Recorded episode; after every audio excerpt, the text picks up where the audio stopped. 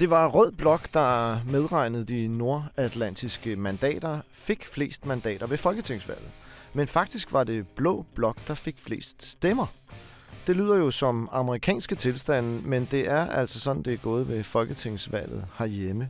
Og det skal vi tale om i dagens udgave af Information går til valg. Jeg hedder Anton Geist, og med mig her i studiet har jeg dig, Lars Trier Mogensen, vores politiske analytiker. Velkommen. Tak skal du have. Øh, og vi skal altså tale om det her med, at øh, Blå Blok fik øh, flest stemmer, men øh, alligevel færre mandater end Rød Blok. Der er lige en ting, jeg lige vil starte med at tage op, Lars. Og, og det har jeg ikke fortalt dig om, men det er hele pointen. At du kommer jo direkte til podcaststudiet, øh, og har ikke været op på avisen, hvor vi har diskuteret noget meget i dag, som jeg lige vil, øh, vil vende med dig. Har du set dagens forside Ja, af avisen? Har, Det er så du jeg går over- aftes. Er du faldet over noget mærkeligt ved den? Prøv at kigge, prøv, nu giver jeg den lige til dig. Prøv at kigge nærmere på øh, Magnus Heunicke's inderlomme. Er det ikke underligt? der er en agurk. Der er en agurk i inderlommen på Magnus Heunicke på vores forside. Og det, Det det har meget- ingen set. Er det ikke det er meget? Det er meget mærkeligt. det der er, det er, at i går aftes øh, var der lidt forside frem og tilbage. Det er der tit, når man laver printavis forskellige øh, øh, forslag til foto på forsiden. Og vi endte så med et øh, foto af Magnus Heunicke og hans kone, der sidder Og på. Christiansborg. og øh, det blev, øh, jeg så det, og Rune så det. Vi plejer lige at kigge på forsiden, øh, og hvad hedder det, øh, redaktionssekretæren, der satte det op, og vores fotografer billedbehandlede det, og ingen opdagede noget som helst. Og pludselig viser det sig, at Magnus Heunicke sidder med en stor agurk i inderlommen. Det er så underligt. Og, og når man først har set det, så kan man jo ikke se andet. Men derfor var jeg spændt på, øh, om du har set noget. Du Jeg har ikke set set noget. Nej, nej. Men mange har set det, og det er blevet en historie i løbet af dagen. Ja, og det er jo Øh. på en eller anden måde, altså vil jeg bare tilføje, altså Ja, lidt ja. smule bizart, fordi det skal jo ses i sammenhæng, altså øh, med, at man har sådan et meget sådan lidt, lidt, lidt rosa slør hen over det, at ved at konen sidder, og så hedder teksten øh, forløsning. Ja, Så det bliver på en eller anden måde en anelse bekendt. Altså, Ja, det er lige øh, før, det bliver en lille smule bekendt. Jeg har tænkt det samme. Jeg ville ikke have sagt det i radioen. Nu gjorde du det så, Lars. Hvad hedder det? Øh, det er så blevet en historie i dag i, øh, i Fagbladet Journalisten, som også har opklaret, hvad der er sket.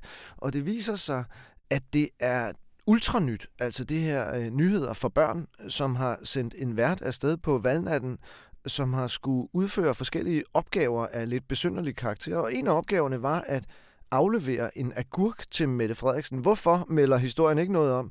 Men øh, verden her kunne så ikke finde Mette Frederiksen, og endte så med at støde på Magnus Heunicke og give agurken til Magnus Heunicke, som lovede at aflevere den videre til Mette Frederiksen. Men inden han fik afleveret agurken videre til Mette Frederiksen, så er han altså blevet fotograferet af Scanpix med den i inderlommen, og så har vi puttet det på forsiden.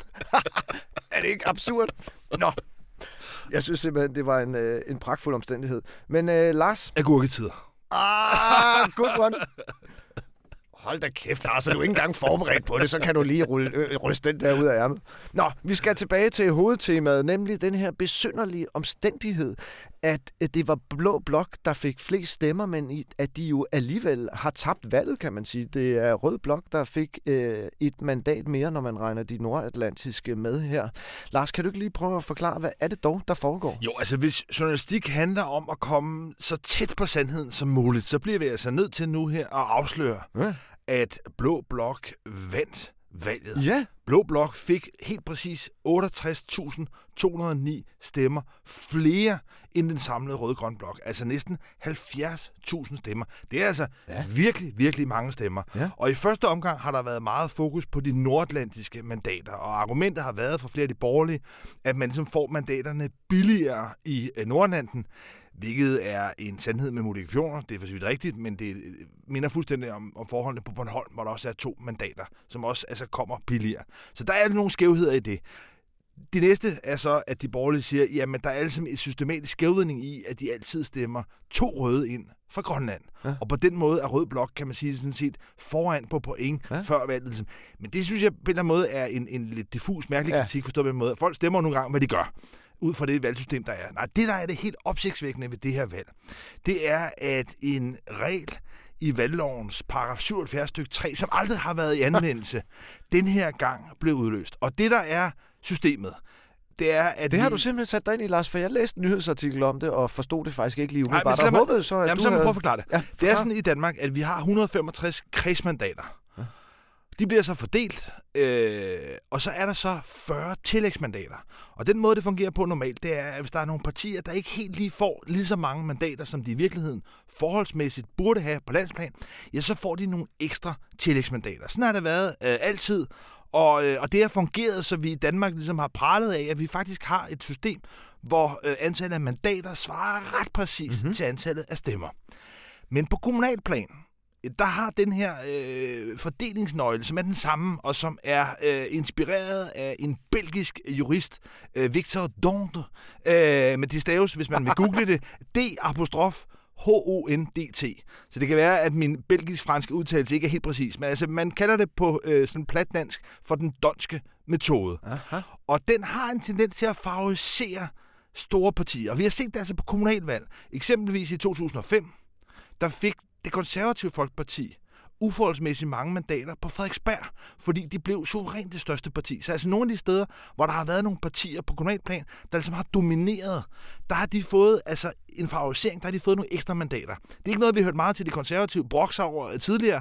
Øh, jeg tror også, Socialdemokraterne samme valg faktisk fik det i Horsens. Så det er sket før på kommunalplan. Men for første gang nogensinde på nationalplan, ja, der har det så vist sig nu, at Socialdemokratiet faktisk fik flere kredsmandater, end de egentlig var berettiget til. Og det skyldes, at man jo runder op, og man fordeler det efter, at det store parti altså får nogle flere. Så Socialdemokratiet har fået 50 kredsmandater.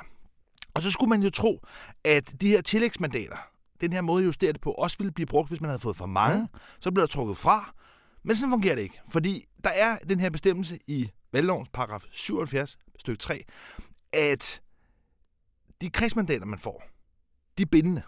Det vil sige, at man kan ikke få fjernet mm-hmm. nogle kredsmandater. Man kan godt få lagt nogle tillægsmandater til, men hvis man ligesom er rundet op rundt omkring, jamen så får man de kredsmandater. Og det gør altså, at Socialdemokratiet i virkeligheden kun skulle have haft 49 mandater.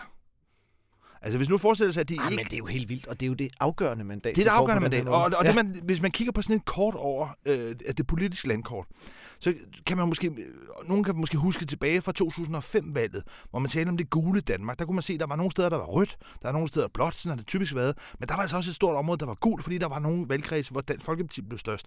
Den her gang, ja, der har Socialdemokratiet næsten taget altså hele kortet. Altså stort set hele Danmark er rødt. Og det betyder altså, at i en lang, lang række valgkredse, hvor Socialdemokratiet normalt ikke har været det største parti, ja, der er de lige pludselig blevet favoriseret. Og forklaringen er egentlig dybest set, mm-hmm. at Venstre er blevet splittet op i tre partier. Altså hvis man forestiller sig, at Venstre, Danmarksdemokraterne og Moderaterne stadig havde været et parti, så havde vi haft en borgerlig regering. Nej. Fordi så ville Venstre i nogle kredse, kan man sige, have fået et ja. ekstra mandat. Socialdemokratiet ville have mistet mandat. Men fordi at der i virkeligheden har været et stemmespil på grund af fragmentering af Venstre, så har Socialdemokratiet vundet en fordel, og har altså på grund af kombinationen af det her system med de 165 kredsmandater, 40 tillægsmandater, den danske metode, valglovens paragraf ja. 77 stykke 3, så har de altså fået et ekstra mandat, som de retmæssigt ikke burde have. Men fordi reglerne, og det var faktisk derfor, at Danmarks Radio helt op til den allersidste valgsted, havde en anden ja, mandatfordeling de havde ikke medregnet end, end TV2. Og det var simpelthen fordi, at de folk, der havde siddet og programmeret prognosen for Danmarks Radio, de var ikke klar over den her undtagelse i valglovens paragraf 77 stykke 3, som altså vidderligt heller aldrig nogensinde har været bragt i anvendelse til folketingsvalg, kun til kommunalvalg, men det var de ikke opmærksom på, og derfor var der altså nogle øh, folk, der sad og kunne ikke forstå tallene, fordi Blå Blok havde fået ja. flest stemmer. Under normale omstændigheder skulle de også have fået flest mandater. Men fordi Ja. Når man først har fået tildelt et, et, et, et ekstra kredsmandat, så kan man ikke få det øh, frataget igen. Og det gør jo altså, at vi står i en situation nu, hvor man sådan helt principielt demokratisk må sige, at vælgernes krydser, vælgernes stemmer, er ikke i overensstemmelse med den mandatfordeling, vi har fået. Nej, for det var jo lige præcis, det var det afgørende mandat. Det var det afgørende mandat. De og, på og, og, og, og, så kan man så, der kan du så lægge til det. Ja. Til det kan du så lægge til, at det er klart, at så har du så oven i det, den skævvridning, nogen vil sige, ja. der er med de nordatlantiske, ja.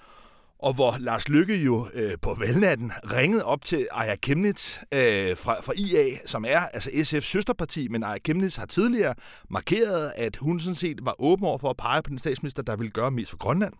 Lars Lykke, som den drevne forhandler ja. han er, ja, han ringer lige op og hører, jamen kan vi lave en eller anden øh, studehandel? Og jeg kæmpe siger, pænt nej tak. Men, men det kan man sige, det er sådan set... Ja, skal vi ikke lige øh, øh, ja. dvæle et øjeblik ved mm. det opkald, for det er jo højst interessant. Nu skal vi lige... Øh gør klart, at det er alene Aya Kemnitz version af samtalen, vi kender til. Ikke? Lykke har ikke sagt noget nu, så vidt jeg ved. Og, men det, hun fortæller, er jo altså ikke alene, at han prøver at slå en handel af med hende, men også, at han taler om en ren blå regering, der kan dannes, hvis de får et øh, blåt mandat op fra Nordatlanten. Og det må vi jo sige så være ret kontroversielt fra manden, der er gået til valg på en Ja, midterregering. Ja, altså hvis, Hvis det er rigtigt. Hvis Ejr Kemnitz udlægning står til troende, ja netop. så bekender Lars Løkke sådan set kulør Ja. i den her telefonsamtale og siger, at han forsøger ligesom at skrabe 90 mandater sammen. Og der er situationen jo så, at øh, i Danmark, ja, der har øh, den blå lilla blok, som vi nu måske bare skal kalde den blå blok, har jo fået 89 mandater, mangler det her afgørende mandat. Og da Ejr Kemnitz har ligesom flirtet lidt med det, så er det han, altså det skal siges, at Ejr Kemnitz har faktisk sagt, at hun havde større tiltro til Lars Løkke som statsminister end Mette Frederiksen. Det skyldes, at der var et i øvrigt meget højspændt forløb for nogle år siden, hvor, hvor der var nogle kinesiske investorer, der var ved at ville øh, etablere lufthavn i, i Grønland. Og der var det Lars Løkke i sidste øjeblik fløjter op og sagde, prøv at nej, nej, nej, det var efter pres fra amerikanerne. Nej. Det betaler vi. Og så lige pludselig kom Lars Lykke altså med en kuffert, næsten helt bogstaveligt, øh, med penge til grønlænderne. Og den der handlekraft, at lige pludselig kunne Lykke altså finde altså et stort beløb, næsten en, en milliard, øh, det er noget, der ligesom har givet noget, noget, noget street cred øh, til Lars Lykke i Grønland. Og det var det, han forsøgte ligesom her at veksle og sige, ja. altså kunne vi ikke lave en deal igen? Ja. Øh, Lars Lykke har også tidligere, altså øh, med Allegra Hammond, øh, den tidligere landstyreformand, har han også lavet en studehandel, hvor han gav hende pladsen som formand for Grønlandsudvalget, og dermed fik faktisk fristet hende fri fra øh, socialdemokratiske blok. Det var der, hvor Carsten Lauritsen, den daværende skatteminister, fik omtalt det sådan, at de havde købt en grønlænder. Og En jeg- anden men- kontroversiel men, men, men, det, men det, jeg bare vil sige Ja. til den her del af det, det er, at det kan godt være, at Ja. det er, at man får et indblik i en meget brutal øh, magtkultur. Men jeg synes faktisk, at det er straight game, forstået på den måde.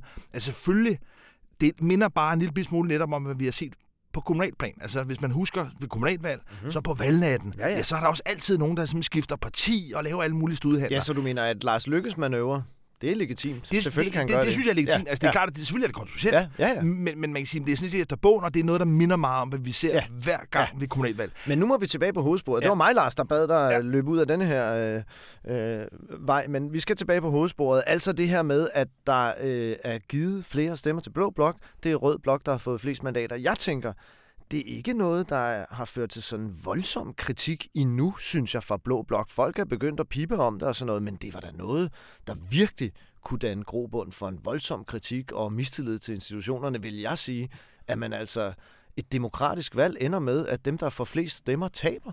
Ja, altså det er i hvert fald tydeligt for mig, at der ikke var nogen af de borgerlige partiledere, som havde forstået, Nej. at det her var forklaringen på, at Blå Blok altså fik flere stemmer, men, men, men færre mandater. Det havde de ikke forstået på valgnatten, og har måske i virkeligheden heller ikke rigtig sunket det ind endnu, fordi interessant nok, så har Danmarks Statistik valgt endnu ikke at offentliggøre det endelige officielle valgresultat. Fordi de har sagt, jamen der det har været så tæt, så vi bliver nødt til simpelthen at kvalitetssikre fintælling Mhm. mm. af valgresultatet. Så vi er faktisk i den lidt mærkelige situation, at Danmarks Statistik ikke endeligt har sagt, det her er det officielle valgresultat. Så hvis vi sammenligner med det hele den ballade, der altid er ved amerikanske valg, Ja, præcis. så er man altså i en situation, hvor borgerlige politikere med altså, fakta på deres side vil kunne sige, prøv at høre, uh, the system is rigged. Ja. Der har været en, en, en skævvidning. Det er en skrivebordssejr til Mette Frederiksen, for i virkeligheden så øh, altså, har der været flest stemmer, og i den her kan man sige, limbo, vi er i nu, hvor Danmarks Statistik altså ikke endnu har sagt, der er et indre valgresultat, ja, der var det, da man skulle tro, at man øh, ville se borgerlige politikere forsøge at udfordre det. Det synes jeg nok. Men, men, men det er altså ikke sket, og, og det skyldes jo nok trods alt, at, at når man dykker ned i det, så er valglovens paragraf 77 stykke 3 altså rimelig klar. Altså, der, for mig ser der ikke overhovedet nogen tvivl om, at den måde, mandaterne er blevet fordelt, at det er helt efter bogen. Så der Ja. er ikke, der er ikke Nej. sket noget fusk eller svindel overhovedet. Nej, så nej. bare, bare lige for at Og det er jo heller ikke Rød Bloks skyld. De kapitaliserer bare på det. Ja, Øh, og men også, min som næste nævnte tanke er som jeg så- nævnte, nej, Ja, jeg nævnte ja, før, ja. altså bare lige for, at man har historik Ja, ja. med, altså, øh, at det er som sagt sket før på kommunalplan, for Ja. eksempel i 2007 øh, i Frederiksberg Kommune, var konservativ. Så, så på den måde er det altså en mekanisme, der er, men man har bare ikke haft den ved folketingsvalg, fordi at der ikke har været nogen partier, der har været så dominerende, som Socialdemokratiet var den her gang. Og forklaringen er altså, at Venstre er fragmenteret. Ja. Og, og, og, og Ej, den eftertanke... Det har bare på altså, alle måder været en dårlig idé. jo, jo, men altså, og, øh, jeg, jeg har bare altså, gået og grublet her til morgen over, at jo på samme måde som, at enhedslisten i slutningen af 80'erne erkendte, at, øh, at alle de her små bogstavskombinationer og fraktioner af, af venstreorienterede partier øh, røg under spærregrænsen. Derfor så sluttede man sig sammen for at komme over spærregrænsen. Men der er altså andre, andre mekanismer, mm-hmm. hvor størrelse altså, øh, ja, betyder, betyder noget. som Og her, noget, jo. her må man altså bare stilfærdigt konstatere, at fragmenteringen af Venstre har betydet, at Blå Blok tabte. Altså det, det synes jeg er øh, altså, Ja. kernen i det. Min næste tanke, det er så, at det her er vel et ret godt argument for en midterregering, egentlig. Altså demokratisk betragtet. Det ville jo være ekstra unfair på en eller anden måde, hvis Rød Blok nu dannede en regering på baggrund af et valg, hvor de faktisk har fået færre stemmer end Blå Blok. Kan man ikke sige det sådan? Jo, det synes jeg er helt sikkert, man kan, og jeg tror også, når den her øh, mekanisme, den her forklaring begynder at gå op, så tror jeg også, det er noget, Mette Frederiksen kommer til at bruge aktivt som argument for, at man selvfølgelig skal have en regering, som har et flertal, ikke Ja, bare af præcis. mandater, men også, fordi det skal den jo i, en eller anden forstand have, men også i befolkningen. Ja. Så på den måde tror jeg, det er noget, der vil øh, i virkeligheden blive et, øh, et ret afgørende argument for Mette Frederiksen for at rykke ind og, og, og, og lave den regering. Og vel for Lars Lykke også, ikke? Øhm, Lars, øh, vi talte øh, før vi gik i studiet om, øh, der var andet øh, interessant omkring øh, de stemmetal, der nu er begyndt at komme ind i alle deres detaljer. Og vi har begge to hæftet os ved det her med, at øh, Socialdemokratiet har fået et rigtig godt valg i Gyld i Nordjylland. Ja. Og øh, det er vist det sted i landet, øh, hvor der er den øh, tætteste densitet af minkfarmen, Ja, der som jeg var- forstår det. Der var, Ja, undskyld, ja, der var, der var. Fordi altså tilbage i 2020, der var der 39 minkfarme i, i, i Gøl, og det er altså ikke nogen øh, kæmpestor øh, by, men det er en by, der er ligesom en landsby, som, som har været kendt for ligesom at være centrum for minkavl. Øh, helt tilbage fra 40'erne. Så det var ligesom, kan man sige, altså det sted, hvor man skulle tro umiddelbart, fordi at økonomien har været baseret på mink, Ja. at man også ville se den øh, mest frodende, vrede reaktion Og det er mod også der, øh, minkdræberen Ja, og- Mette Frederiksen. Ja, og det, det er deroppe, du har set den vrede reaktion i medierne. Det er der, medierne er taget hen og har talt med vrede minkavlere og minkavlere, der var så kede af det, at de græd i tv-avisen gang på gang. De var for gyld. Og alligevel så stemmer minkavlerne i gyld socialdemokratisk i meget høj grad. Ja, altså øh, valgstedet i Gø- Gjøl, det er Gjøl Kro. Øh, Hvad? der var der øh, 827, der var nede og, og stemme. Og øh, af dem, ja, der var der altså 31 procent, der stemte på Socialdemokratiet. Og så kom, og det skal være med til historien, så kom Inger Støjberg og Danmarksdemokraterne op på en, en klar andenplads Jo, jo. med 19,6 procent. Men alligevel, at øh, i den her altså, øh, mink-centrum, ikke også? At, at det var Socialdemokratiet, der blev største parti, synes jeg er altså en, viser to ting. Ja. For det første er det øh, lidt et mikrokosmos af, hvilken betydning hele minkskandalen har haft i valget. De borgerlige partier satsede, oversatsede, kan man roligt konkludere nu, på at man ligesom kunne øh, dekonstruere Mette Frederiksen, at man ligesom kunne øh, demonisere, at man på en eller anden måde kunne skandalisere hende i hvert fald på det her spørgsmål. Og man kan altså nu se, at det i hvert fald delvist måske ligefrem har haft den modsatte effekt, i hvert fald ikke har haft den ønskede effekt. Det er ikke sådan, at Mette Frederiksen er blevet for alvor kompromitteret. Nej. Tværtimod er der en hel del vælgere, som øh, er i hvert fald er blevet bekræftet i, at de borgerlige ikke havde rigtig noget at byde ind med, øh, andet end at kritisere hende, og at ja, den store velvilje, Mette Frederiksen faktisk opnåede under coronakrisen, er måske på en eller anden måde blevet reaktiveret, eller kan man sige, blevet genfremkaldt. Øh, så derfor synes jeg, at, at valgresultatet i Gøl viser i hvert fald som den ene del af historien, at, øh, at minkangrebene Mette Frederiksen ikke virkede for de borgerlige. Det er måske virkelig en af forklaringerne på, at de ja, jo så ikke tabte, fordi de fik faktisk Ja. stemmer, Ja. men i hvert fald ikke, kan man sige, formået at, at, at vinde regeringsmagten. Den anden del af det, og det er jo måske noget, der har været, synes jeg, øh, undertrykt en lille smule i den samlede dækning, det er, at minkfarme har jo ikke tidligere været noget, der var populært i lokalområdet. Det har været ekstremt stinkende, ja. og der har også været enormt mange øh, almindelige mennesker, der på en eller anden måde altså, øh, ernærer sig på alle mulige andre måder, der jo har synes, at den her form for øh, dyre mishandling, som jeg tror øh, faktisk en stor del af befolkningen, flertallet, ville synes, minkopdræt har været, ja, ja. har været, har været altså, uhumsk og øh, bestialsk. Og derfor tror jeg også, man skal se det udtryk for, at der jo altså er nogle af de mennesker, der bor i Gøl, hvor der altså var 39 øh, minkfarme, som er lettet over, at det svineri er øh, fjernet, og på den måde belønner Mette Frederiksen for... Det, at have, hvad, altså, det opfatter jeg som helt evident. Altså, de der mink der, de lever af noget meget ildelugtende fiskeaffald, som bliver kørt ind til dem, og det stinker simpelthen. Og de, de stikker af, og de spiser naboernes høns og katte, og hvad ved jeg, de her mink. Så selvfølgelig har folk da været glade for at slippe af med minkfarmene. Og derfor, jeg tror mere på den forklaring, Lars, må jeg sige, og det er lige før, jeg vil sige, den annullerer den første forklaring. Jeg tror simpelthen ikke, at vi kan bruge gøl som et mikrokosmos på noget som helst, fordi der har de altså været særligt trætte af minkavler, særligt ja. glade for nedlæggelsen af minkerhvervet, tror jeg. Men jeg synes i hvert fald, at det er vi helt enige om, at det er i hvert fald et interessant ja. nedslagspunkt i det her det valg, det. Så, så, så, som viser, altså, øh, summer i hvert fald nogle, nogle, nogle, nogle stærke kræfter og understrømme øh, sammen i et enkelt valgresultat, altså på Gyld Kro 827 var nede at stemme. Ah, det er jo skønt. Lars, vi er nået til dagens sprogblomst. Og øh, vi holder jo meget af øh, her på Information og i podcasten her især at gøre os lystige over alle de andres floskler og slidte klichéer og sproglige fejl, som vi beskæftiger os med under overskriften Dagens Sprogblomst. Men i dag der mener jeg, at vi må gå en tur ud i vores egen øh, righoldige have og plukke dagens sprogblomst. Øh, og så skal vi faktisk tilbage, Lars, til dagens øh, forsidehistorie. Fordi ikke alene så er der altså agurken på forsiden. Øh, det er også sådan, at der inde i avisen er der endnu et billede af den stakkels Magnus Heunicke. Og han står sammen med en ung mand, og der har en redaktionssekretær antaget, da han skrev en billedtekst, at det måtte være Magnus Heunickes søn. Øh, men det er det altså bare ikke. Det er i virkeligheden en, øh, en ung mand, der hedder Dante Lester Hyllested. Det er jo et flot navn.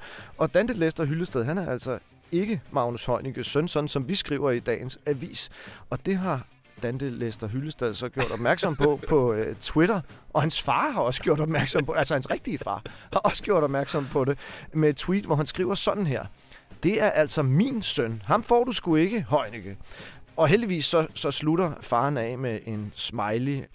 Og øh, vi her på Information glæder os jo over, at øh, både Dante og hans far øh, tager fejlen her med et smil. Og således er vi nået frem til afslutningen på dagens episode af Information går til valg. Tak til dig, Lars, fordi du kom og udlagde det hele for os. Selv tak. Og udlagde det måske lige frem også. Nej, altså. udlag. udlag. Alene udlag. Kompetent udlag. Og som altid tak til Anne Pilegaard, der kyndig sætter podcasten her sammen. Vi høres ved på mandag, for i morgen fredag er det som altid Anna von Sperling, der står bag roret på det gode skib Radio Information.